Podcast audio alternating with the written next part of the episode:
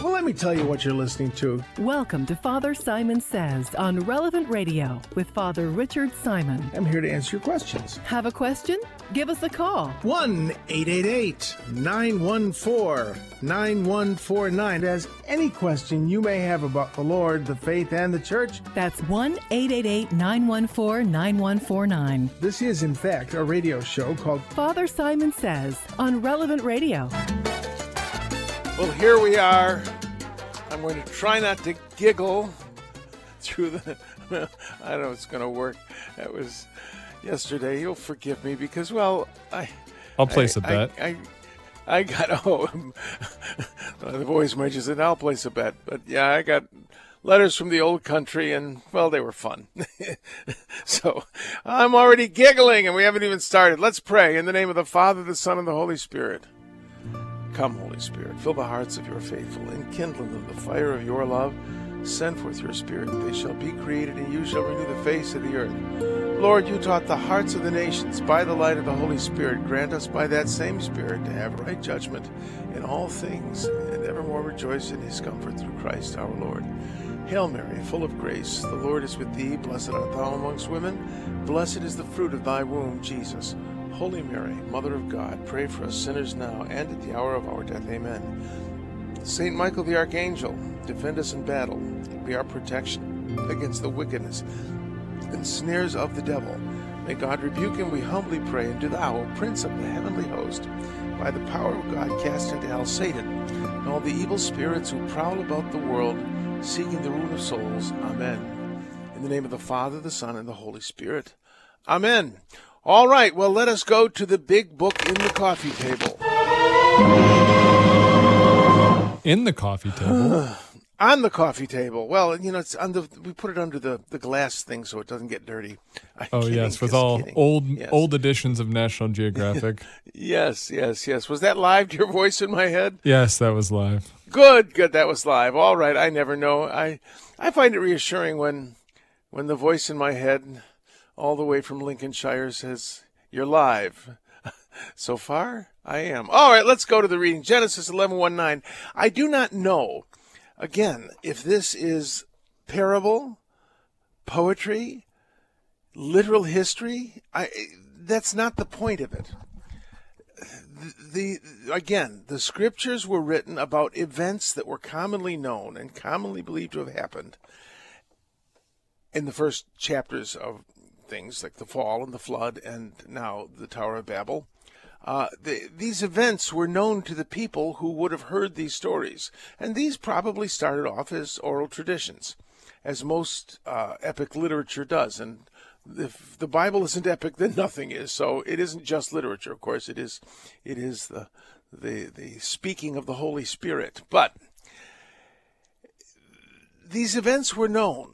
And what the scriptures do is explain them and, and, and give them meaning. This is what this event me- meant. This is what human weakness means. This is what sin means. This is what mortality means. This is what that flood you heard about from your great-grandfather meant. This is what that tower you heard about from your great-great-grandfather meant. So the whole world spoke the same language. Now... I am a bit of what they call a language nerd. I love linguistics, and I taught, as you know, dead languages to comatose seminarians for, well, almost twenty-five years. And languages are fascinating. I have a good friend who married a, a, a Greek girl, a wonderful, wonderful friend of mine. He was uh, Mexican, and she, of course, was Greek. And her father... as most Greeks, was very proud of his Hellenic uh, heritage. Give me and a he word. Said, any word, and that, I show you that, how the root of that word is Greek. That is exactly what this fellow really believed. He he said to my my friend, whose name I won't mention, that every language, that Greek is the oldest language in the world, and every other language is descended from Greek. And I said, well, let's call him Fred. I don't want to I don't want to reveal the poor guy's identity, but uh, lest he get in trouble. Well, Fred, um, the first thing, yes, you can say yes to that. Every language is ultimately the oldest language in the world, because languages evolve from one another at fairly consistent rates. Uh, that languages don't just sort of happen, they evolve. Um, uh, German, for instance, and English evolved from the West branch of the Germanic languages, which in turn come from something called uh, Proto-Indo-European, which Lord knows where that comes from. When human beings were a very small group of people, they spoke the same language. Uh, and as they got distant from one another, languages changed. Languages evolve one from another. Uh, I used to talk, tell my students, talk to my students about the time and alcohol principle of language development. Time does for language over the long run what alcohol does over the short run. It slurs it. Latin became Spanish, and Latin became Italian, and Latin became Romanian, and Latin became French, and that just took a lot of good wine. So this is how languages happen, and uh, we can watch languages evolving. Um, that uh, uh, listen to someone who is English, speak the English language, and the sounds are different. A lot of the vocabulary is different, but principally the sounds become different. And when languages run up against each other, their grammar changes. So I, I know this is a little, well, this is just for the language geeks among you. But the world did at one point speak the same language. The story, however, is about their arrogance. They said, let us build a, ourselves a city and a tower with its top in the sky, and so make a name for ourselves. They wanted to make a name for themselves.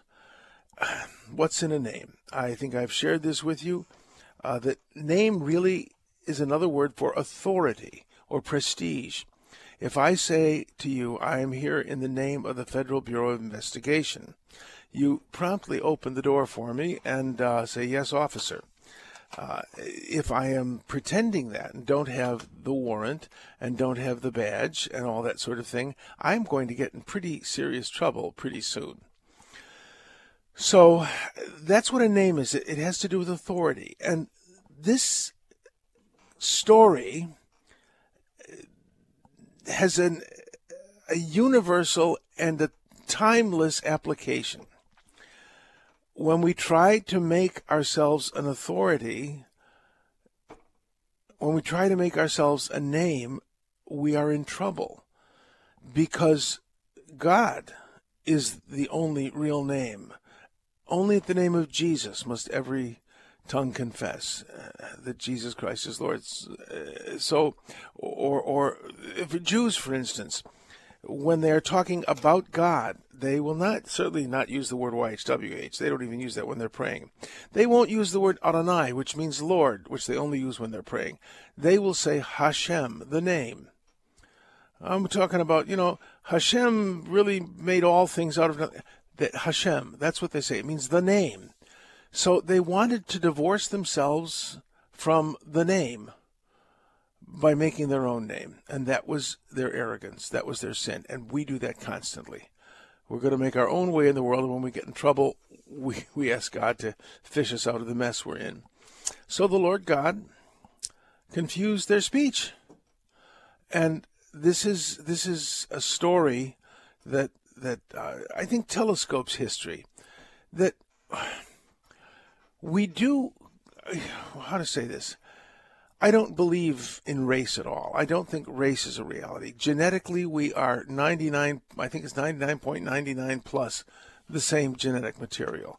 Our skin colors, our our the shapes of our faces and our our height, our our girth, these are all conditioned by the the climates and the environments in which we live. But essentially, we are the same the same bunch. I think everyone on Earth, I heard somewhere, is a thirtieth cousin. You know, we're we're we're descended, and I think we as Christians can be very proud of this, because the Bible teaches it and we believe it, that we are descended from the same man and woman. And genetics have confirmed that all people at least it seems to confirm with them, when all people are descended from the same woman, all people are descended from the same man. Now, science does not claim that they were living at the same time, but, well, Scripture does, so I'm I'm not going there. But we are closely related to one another. And at one point in history, there were not very many of us, uh, just a few, just a band of, you know, I, it, probably it was in the hundreds, if not under a hundred, some, some theorists think. And for a long time, we just lived on the eastern edge of Africa. So, of course, that's what geneticists claim. Well, lo and behold, when we separated from each other, when we began to go out from that original place whence we all come, our languages began to change. And this was the invention of what we call race. You know, I can't talk to you. Well, first of all, I, I don't know. This is Father Simon's theory of everything genetic, and I should hurry because there's a lot more to talk about. Um, the the uh, you tend to marry people with whom you can talk. That's how it works. And so pretty soon, a group of people who share a common language kind of start looking like each other, and they kind of develop their own culture, their own way of doing things, and then they run into someone to whom they were related a few centuries ago, who have a different look and a different culture. And, well, ours is clearly better than yours. No, it's just different. When you meet someone who looks different from you and has different, uh, a good example, I will never forget being in the Dominick's, a store in uh, uptown Chicago, and there was an African woman, a large, statuesque African woman dressed in the traditional Nigerian costume, beautiful, just beautiful outfit. And she was shucking corn in the uh, in the produce department. And there was a little fellow who's yelling at her, saying, "We don't do that here." Well, where she did it, that was normal. Where he did it, it wasn't. And he followed around the store yelling at her, and I kept wanting to go up to the fellow and say, "Sir, she could squash you like a bug. Don't worry about it." You know, that that people have different ways of doing things, and Uh, this is a good example. I remember a, a Puerto Rican friend of mine when I was in college. Um, he would go home and, well, he would, you know, Puerto Ricans feel it's very respectful. And I think a lot of cultures do this. When you're being uh, yelled at by a superior, you look down. We Americans, we look you in the face. Look at me when I'm talking to you, because we believe we can see truth in the eyes. Well, he would go to college, and when he was being reprimanded by a dean or a house a house dean or something, "Look at me when I'm talking to you." Well, he would get used to it. Then he'd go home, and his father would be upset with him about something. He'd say, "Why are you staring at me when I'm talking to you?" Is one better than the other? No. It's just a culture. And language and culture are very closely related. And this story describes uh the mistake that we make, that we, we wanted to be, in a sense, independent of God, and we ended up just thinking we were better than one another. This story is the source of war. It is the source of racism. It's the source of all those things. So don't say, "Oh, it's just a fable." Oh, no, it gives meaning to the reality of our life in the world. Okay, let me move on to Mark. Um, This is this is significant. Mark eight thirty-four. Jesus summoned the crowd. "Whoever wishes to come after me must deny himself, take up his cross, and follow me. For whoever wishes to save his life," and this word in Greek is psyche. It is also translated soul. "Whoever wishes to save his soul will lose it. But whoever loses his soul for my sake and that of the gospel will save it." What does it mean? Let's use the translation soul. The word is psyche, from which we get psychology, psyche, all those sorts of words. And I have come to believe, you know, pondering this for many years, that we are incarnate spirits. We are spirits. We are living breaths who manifest ourselves by the grace of God in a mortal body and in an immortal psyche, an immortal soul. I am a, a, a living being who has both a body and a soul, one being mortal, the other immortal. All right, that said, why is the psyche so important? Because it's immortal. It lives, it's a, it's a part, the part of me, the manifestation of me that lives forever. And to lose it is is to lose who you are. Well, Jesus says, yeah, you do. You give yourself away, and God gives you back to yourself new and improved. Now, again, the, the cross. What is the cross? I've shared this with you before, and I'll try to share it briefly, that I was saying Mass one day, and privately, and the fruit flies in this hot summer day were dive-bombing the chalice. And in my heart, I said, Lord, I believe this is your flesh and blood.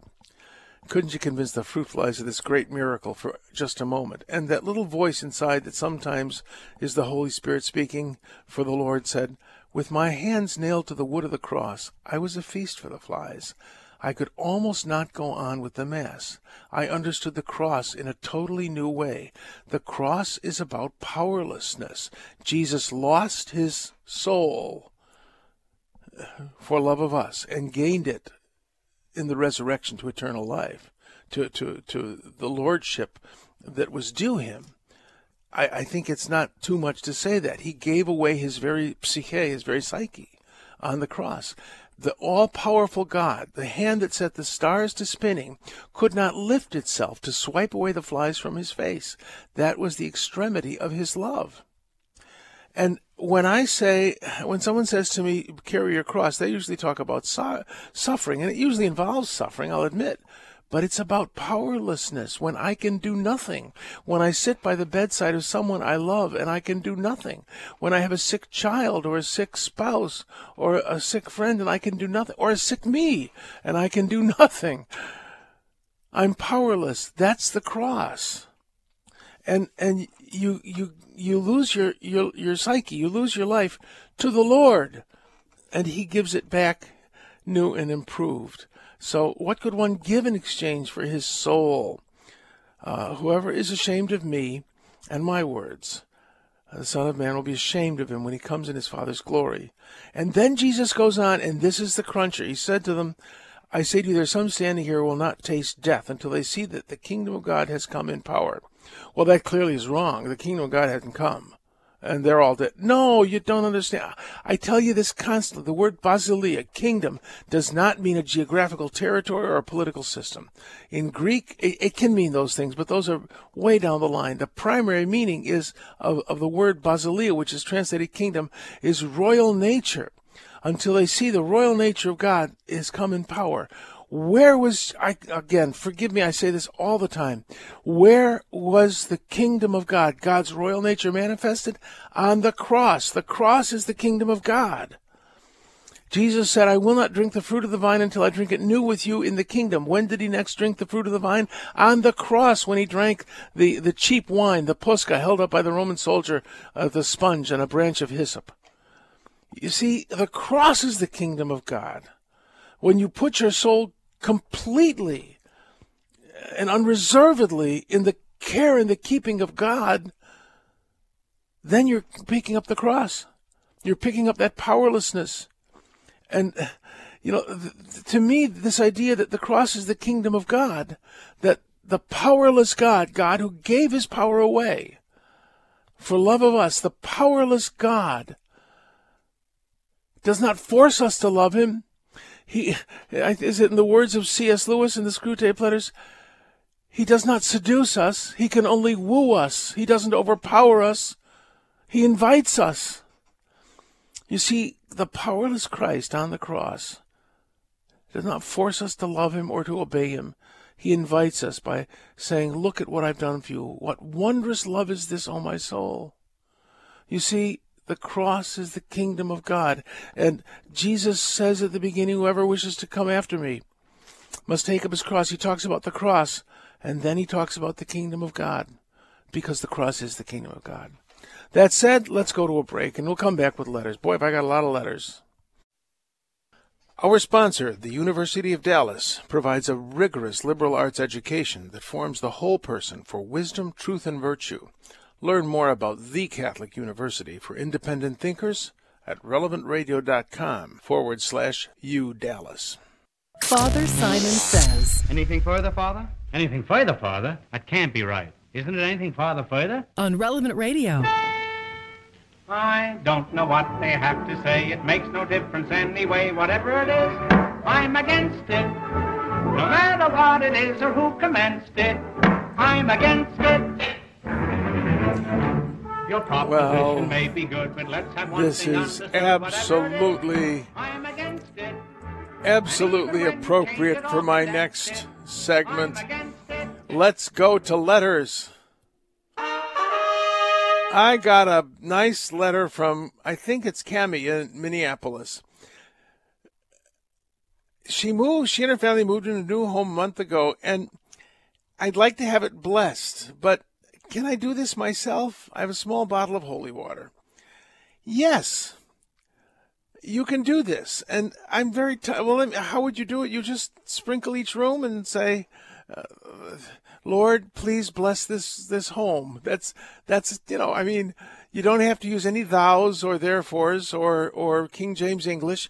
Just spritz it with the holy water and say, please, Lord, bless this room and this house. Piece of cake. You can do this. Now, it's not the priestly blessing, but I was very touched by why you said you didn't, you want to do it yourself. The reason I'm asking is because I know priests are so busy and pulled in so many directions, and this is something I can, if this is something I do myself, then I will choose to do that. What I would do is bless it yourself, and then if you get to know Father better and he seems to, to, to have the time, then you could ask him to come. But, of course, you can bless your own home. Now, this this whole thing about about priests and and and the commitments, you know, I call this vestibulating. When you come up to the priest in the vestibule and say, Father, can you come to my house Tuesday and bless the, you know, the eight people around him wanting something? And and he says, yeah, oh, yeah, yeah, call me. Uh, oh, by the way, you know, I used to tell my parishioners, if I say something to you in the vestibule, I'm lying. Oh, and they would become very upset by that. I've made a huge mistake. You, yes, exactly. You you wanna you wanna help people, and you're you're you're prone to saying yes when you really should say no. Um, I can't. I have to look at my calendar, and you know it's it's um, you know I think that I, were I king of the forest, I would certainly uh, encourage uh, the diaconate. I think I think there's so many things that people expect of priests that that um, are just unreasonable. Uh, oh, can can you do this? Can you do that? And you know, I want. I, I have a new. I put in new sod, Father. Can you come over and bless it? Oh, uh, sure. Um, oh, but uh, and then he's off. Vestibulating. You heard the word here first. Don't vestibulate a priest. All right, moving along. I mean, really. Oh dear. I complain a lot, but actually. All right, I want to go to Anna. This is from Anna, and it's a question regarding last Sunday's gospel. It seems that Jesus is saying we should not take an oath. What about an oath of office or an oath to tell the truth?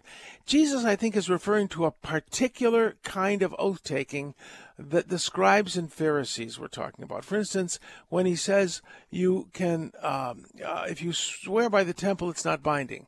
If you swear by the gold of the temple, it's binding. The temple was not built because of an, an oath.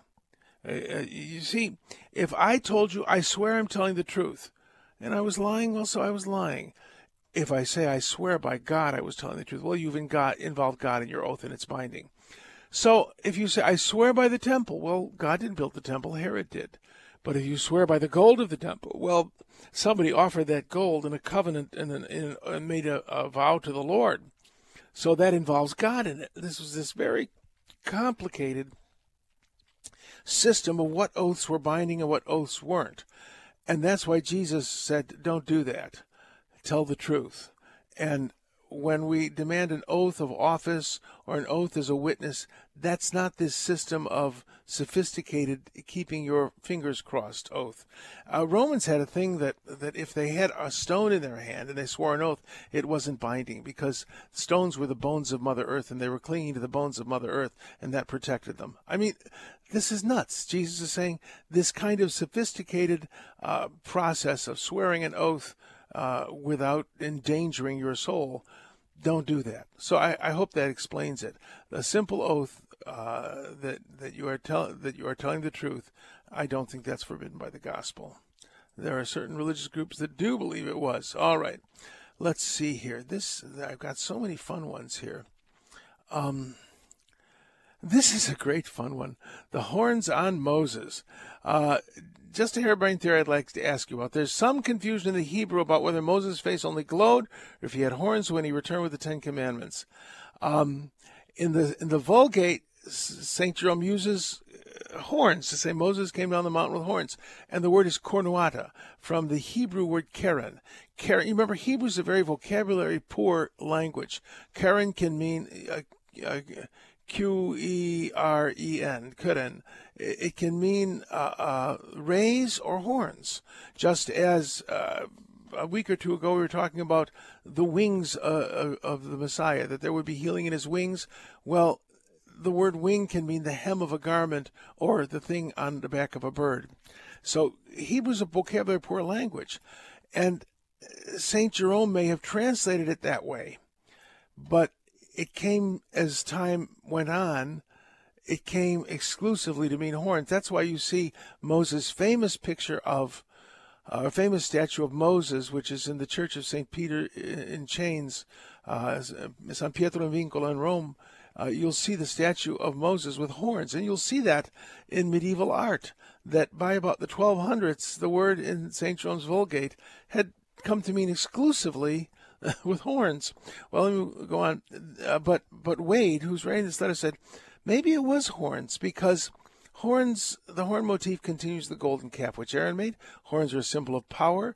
Moses seemingly worked a miracle unsanctioned by the Lord later on.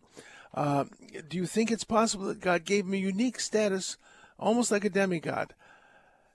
No, I don't. However, the body of Moses was hidden, lest the Hebrews have that impression and began to worship Moses. So Moses had a power that people might confuse with the power of God, and, well, maybe the horns were symbolic of that. But um, the, the preferred translation now is rays coming from uh, Moses' face, but the word for rays and horns is easily confused in Hebrew, keren.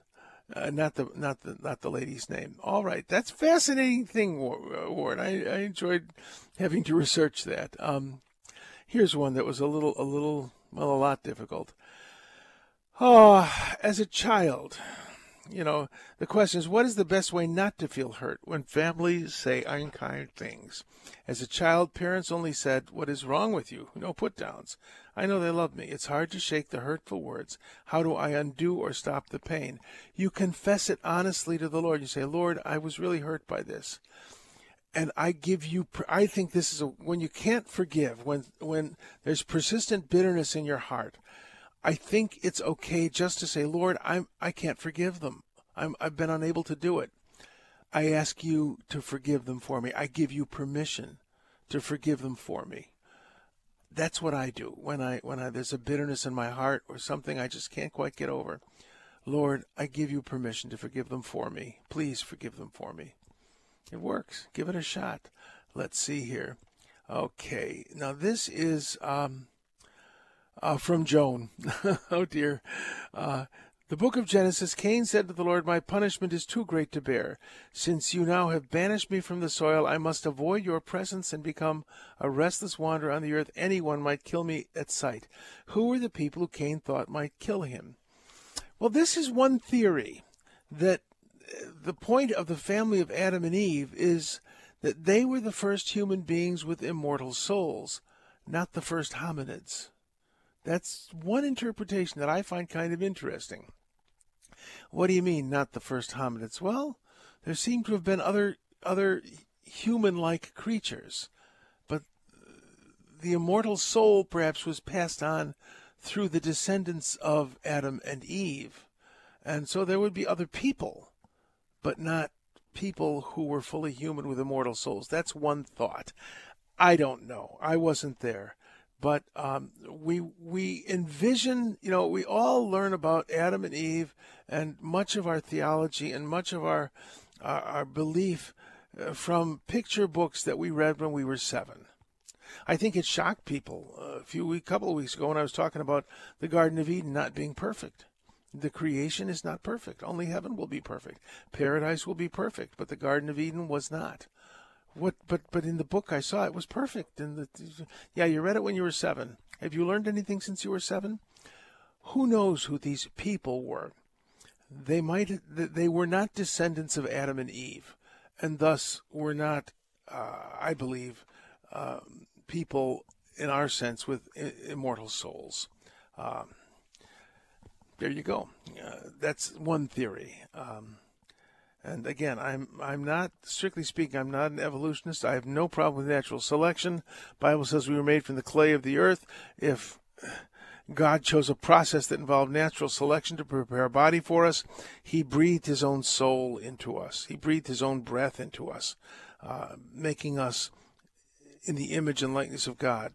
Other similar primates to us are not made in the image and likeness of God, and we believe do not have immortal souls. They may be very intelligent and can say lots of words by signing and uh, be very nice. And our dogs, God bless our dogs, they don't have immortal souls. I do believe, however, that nothing is lost to God. So Fido is not forgotten by God. Uh, it isn't the same thing as having an immortal soul, but to God, all are alive. So don't worry about your dog. Okay, I better move on before I get in trouble with someone. Moving along here, let me look at the time. You know, I think we will go to, uh, oh, by the way, I don't know that I mentioned it. The phones are open, eight eight eight, nine one four, nine one four, eight eight eight, nine one four, nine one four nine. There's lots of lines open, so do call in, and we will go to a break, coming back with a word of the day.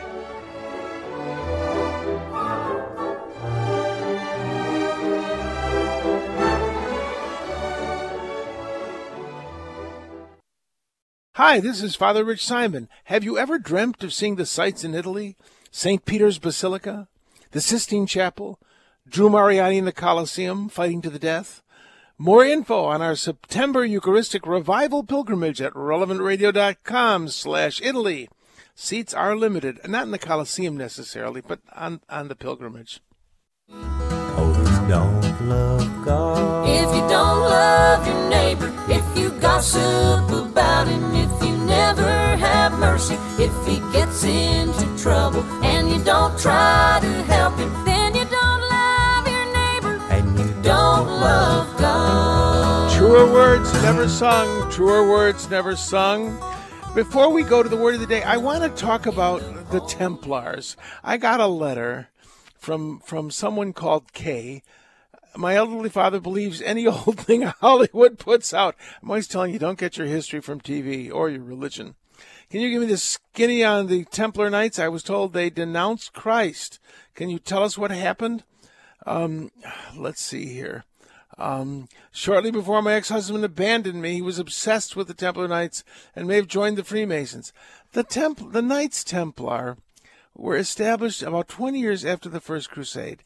Briefly, the Crusades were a, a, a defensive war that that uh, another group of of monotheists who do not like Christians particularly took over the Holy Land, which had been a Christian uh, country for, well, four hundred years. That's almost twice as long as the United States has been around. It was Christian. It was Greek, and, and well, they they took it, and they were threatening to take the rest of the, the Christian territories in the area, and the Emperor of Constantinople petitioned uh, his fellow Christians in Europe to come and help him. Well, they were a little less civilized than he hoped, but um, they succeeded in their first crusade, and the point was so that they could make pilgrimage to the holy shrines. Uh, um, the first crusade was really occasioned by the fact that the Church of the Holy Sepulchre had been oh, torn down, uh, and they tried to hack away the tomb of Christ, but the roof falling in protected the tomb of Christ, and it's still there.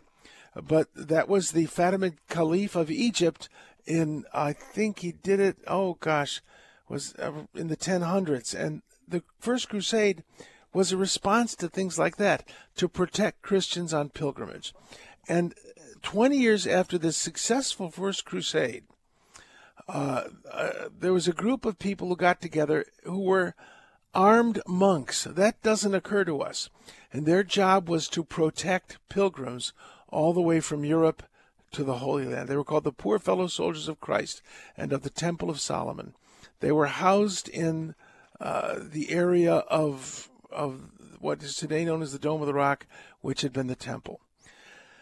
And they they continued for two centuries, and they were so trustworthy that people would would when they went on crusade or when they went on pilgrimage, they would give their money and their valuables to be held until they got back uh, um, by the Knights Templar.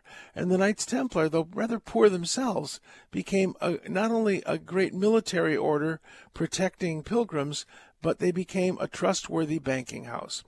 And two hundred years after the the Templars were established, uh, King Philip uh, the Fair of France uh, decided he wanted what they had. And so that was thirteen oh five, and the French had come to completely dominate the papacy. The Pope was living in Avignon, was a Frenchman, and the King of France considered himself their superior. And he demanded that they denounce the Templars. There were all sorts of forced charges, and they were persecuted, many of them killed, and those who lived were forced to join other religious orders. So that's the history, in very brief, of the Knights Templar. Uh, uh, so that's that's that. No, now let's go to the word of the day. I want to talk about the word of the day. Word of the day is twelve again. I got a question yesterday. Uh, is there a deeper meaning to twelve? And twelve, when you see it in the Bible, has to do with authority. And the reason I'm sharing this again today was I was utterly intrigued, because if you read the story of the healing of the raising of the daughter of Jairus, and and the healing of a woman with a hemorrhage, they're squeezed together. Why are they squeezed together? And they're squeezed together because of the number twelve. twelve talks about authority. The girl was twelve years old. The woman had been uh, had a hemorrhage for twelve years. Jesus had been excommunicated from the synagogue, and anyone who associated with him was excommunicated from the synagogue. We read that in the Gospel of John. Jairus was the synagogue president, the archisynagogos, uh, uh, or is it archisynagogon? But he was he was a man of real authority, and he was prominent. He was the president of the synagogue, and he said, "My daughter's dying. I don't care that I'm going to be excommunicated. I'm going to find this rabbi and heal my daughter." He found an authority superior to the authority of uh, the synagogue associations. The woman with the hemorrhage was unclean according to the law. You couldn't even touch her. And Jesus reached out to her. She had been hemorrhaging for twelve years. So I've always wondered, why did they squeeze the story about the woman with the hemorrhage in the story of the raising of Jairus? Well, they happened at the same time, it seems. But the number twelve ties them together, that Jesus has an authority superior to Torah and to synagogue. That's rather bold to say that, but it still is about authority. I thought that was fascinating. All right, moving along, let's go to phone calls. There is something the matter with your phone.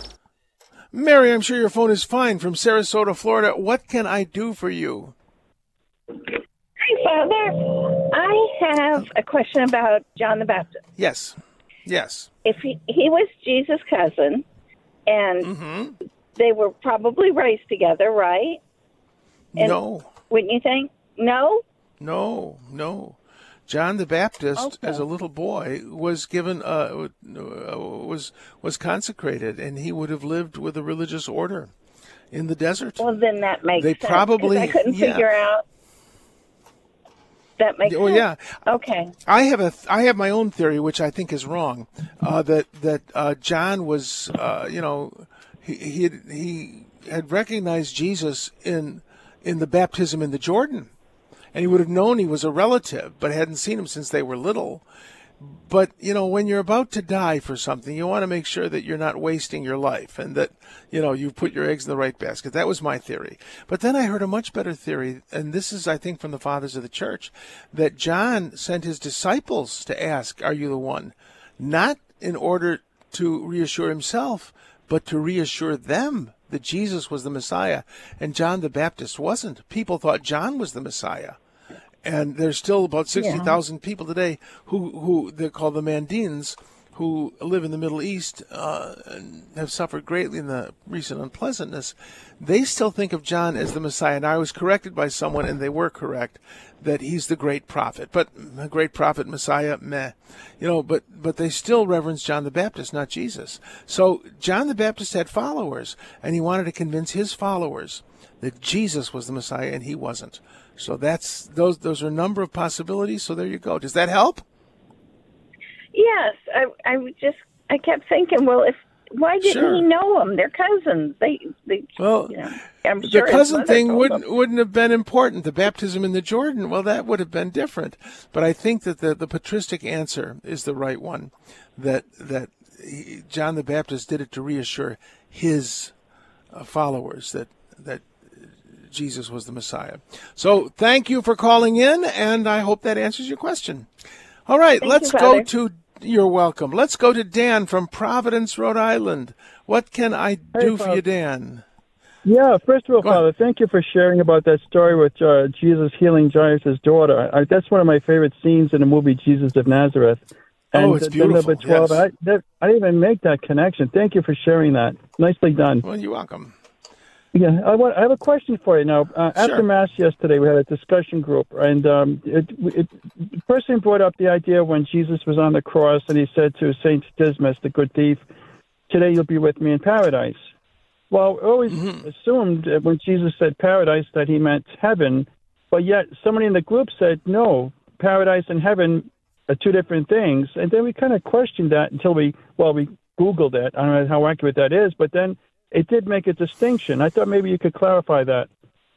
Well, my distinction will be different, I bet, than the Google distinction, because heaven is a euphemism for God.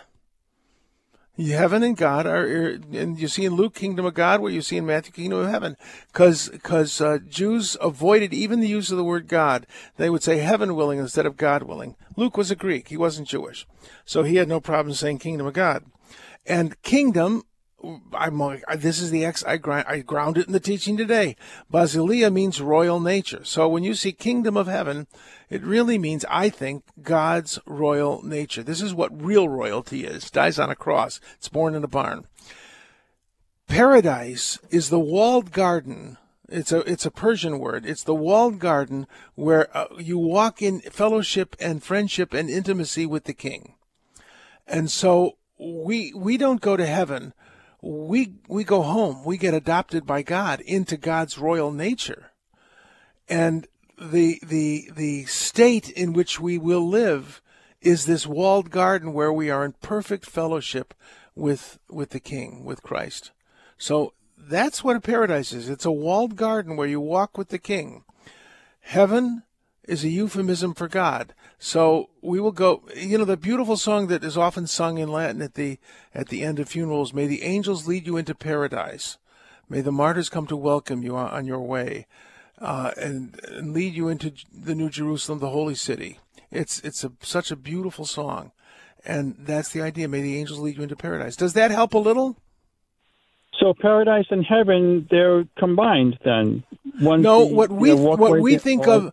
No, what we think of heaven is paradise. Heaven means okay. God. You know, the kingdom right. of heaven okay. is the same as okay. the kingdom right. of God. You know, that, that yep. you know, one can be too strict about this. And, you know, people talk about heaven, they mean paradise. Paradise, they mean heaven. But that's what we mean by them. The words are distinct uh, in their meaning in the scriptures. Uh, however, there isn't heaven and then a step below it, paradise. I don't believe that, you know, which is, I'm sure, okay, what, what what that's saying.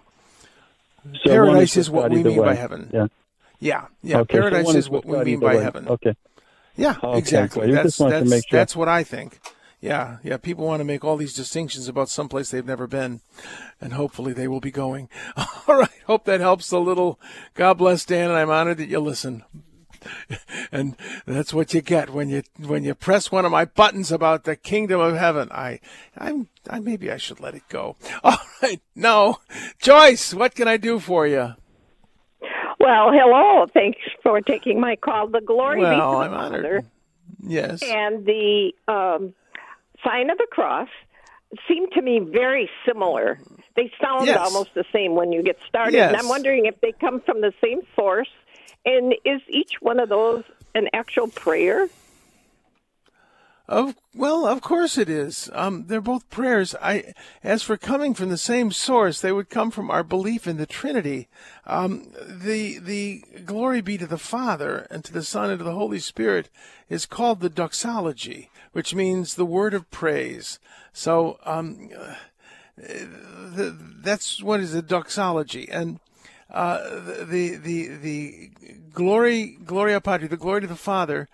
Um, Uh, is a Latin prayer, and and it also comes to us from Greek, uh, and its its history is very very ancient. Uh, we share it with with the Orthodox and and with other groups, uh, Protestant, Catholic. So it, it's quite ancient. Um, however, uh, the, this is this is called the doxology. The, the the the sign of the cross, that has a, a more obscure history, really. Um, the sign of the cross was once made just on the forehead uh, of of uh, you made it on your forehead, and then it kind of extended itself. Uh, its its origin um, we see around the year two hundred. Uh, um, Tertullian wrote that, that Christians wear out their foreheads with the sign of cross. You know, they're always crossing their foreheads. And it became, uh, you know, the bigger gesture, head, stomach, shoulders, uh, much later on, that, that, that motion. So uh, they really kind of come from, uh, they both are a confession of a belief in the Trinity, but they, I don't know that we can say that they had the same exact origin. Does that help at all? Yes, it does. Thank you for letting me pick your brain. Well, my, my, you know, don't pick too deeply. There's not much of it there. All right. Well, thank you. Thank you. Oh, all right. Where, where, where do we got now? Let me go back to, let's go to River from Brunswick, or was it Burnside? I can't, I got to get glasses on for this. River, what can I do for you? Hi, Father. Um, I had a question um, about the chapter, I think it's chapter fourteen in um, Zechariah, where it talks about uh, the Lord reigning in Jerusalem and all the nations celebrating the Feast of Tabernacles. Mm-hmm. And I didn't know if you knew anything about that or had or knew of any like scholars that would be from like a Catholic perspective. Oh, well, I, I just... I don't know what any scholars would talk about it, but the Feast of Tabernacles, or the Feast of Booths, is one of the favorite feasts. It's one of my favorite Jewish feasts because it involves usually involves brisket. It's a lovely thing. It's in autumn. But no, seriously, I've been to many, many celebrations of Sukkot, the, the Feast of Tabernacles. And it was loved by the Jews because it was a kind of jamboree. They would all go camp out around the temple and in the environs of Jerusalem. And uh, uh it was extended for people who came in from distances from seven days to eight days because it was so good, as Peter said to Jesus, for people to be there. So that was um, uh, the the this loved feast. It was one of the, the three pilgrimage feasts where you expected to go to Jerusalem. That was fulfilled. That that word of Zechariah was fulfilled symbolically in the Transfiguration on Mount Tabor when Jesus appeared with Moses and Elijah. And Peter said, it's good for us to be here. Let us build three booths, one for you, one for Moses, and one for Elijah. That was a, that was a symbolic fulfillment. And the, the, the idea of Feast of Tabernacles is it's so good for us to be here. And in a sense, every church where the Blessed Sacrament is kept throughout all the world is the fulfillment of that, because Christ is present in those places, and that's the New Jerusalem, and where Christ is, and it's so good for us to be there. A beautiful church fulfills that chapter of Zechariah. Does that help a little bit? Uh, yes, Father. I just kind of, it's funny to me that kind of all of the Hebrew like feasts um, kind of made it into the new, like into the Catholic tradition, yes. Except the Feast of Tabernacles. There's like nothing in October. Well, not not in October, but in a way, it made it into Catholicism in every every church that's built. that that it's good for us to be here. We come to the temple. You know, the, the Feast of Tabernacles was a time when you came to the temple and you camped out with friends and relatives and people you hadn't seen for ages and had wonderful meals. It sounds like a nice church supper after Mass, you know, that, that, that it is fulfilled uh, in a sense in, in the Christian uh, dispensation in every church. So, so yeah, oh, that's it very is. Helpful, uh, Father. Thank you. I, I hope I hope so, and I, I the Feast of Booths is a wonderful time. I, I I used to celebrate it at Rabbi Lefkovitz's synagogue, and that was some of my my most most enjoyable memories. And uh, uh, it's a wonderful feast, and it's a great question. God bless, and thanks for asking. Let's go quickly to Elias. You're welcome, Elias Elias from Lexington, Kentucky. Are you with us, Elias? We've only got a few seconds. Yes, what can I do for you? Yes, Good. Father. In the Hebrew uh, belief, if when the baby in the womb, the baby not being considered a human, when the baby is born, the baby still not being considered a human till he passed the age of seven weeks. Is that true or false? I, you know, I would have to research it. It depends which rabbi you talk to, and I hear music in my head. So I'll try and I'll try and answer that question Monday, because Drew's coming up. It's a complex question. I think most most Jews would say that that child is human in the womb after forty days, but I'd have to research it. And speaking of research, don't go anywhere. Drew's here, and he knows what he's talking about.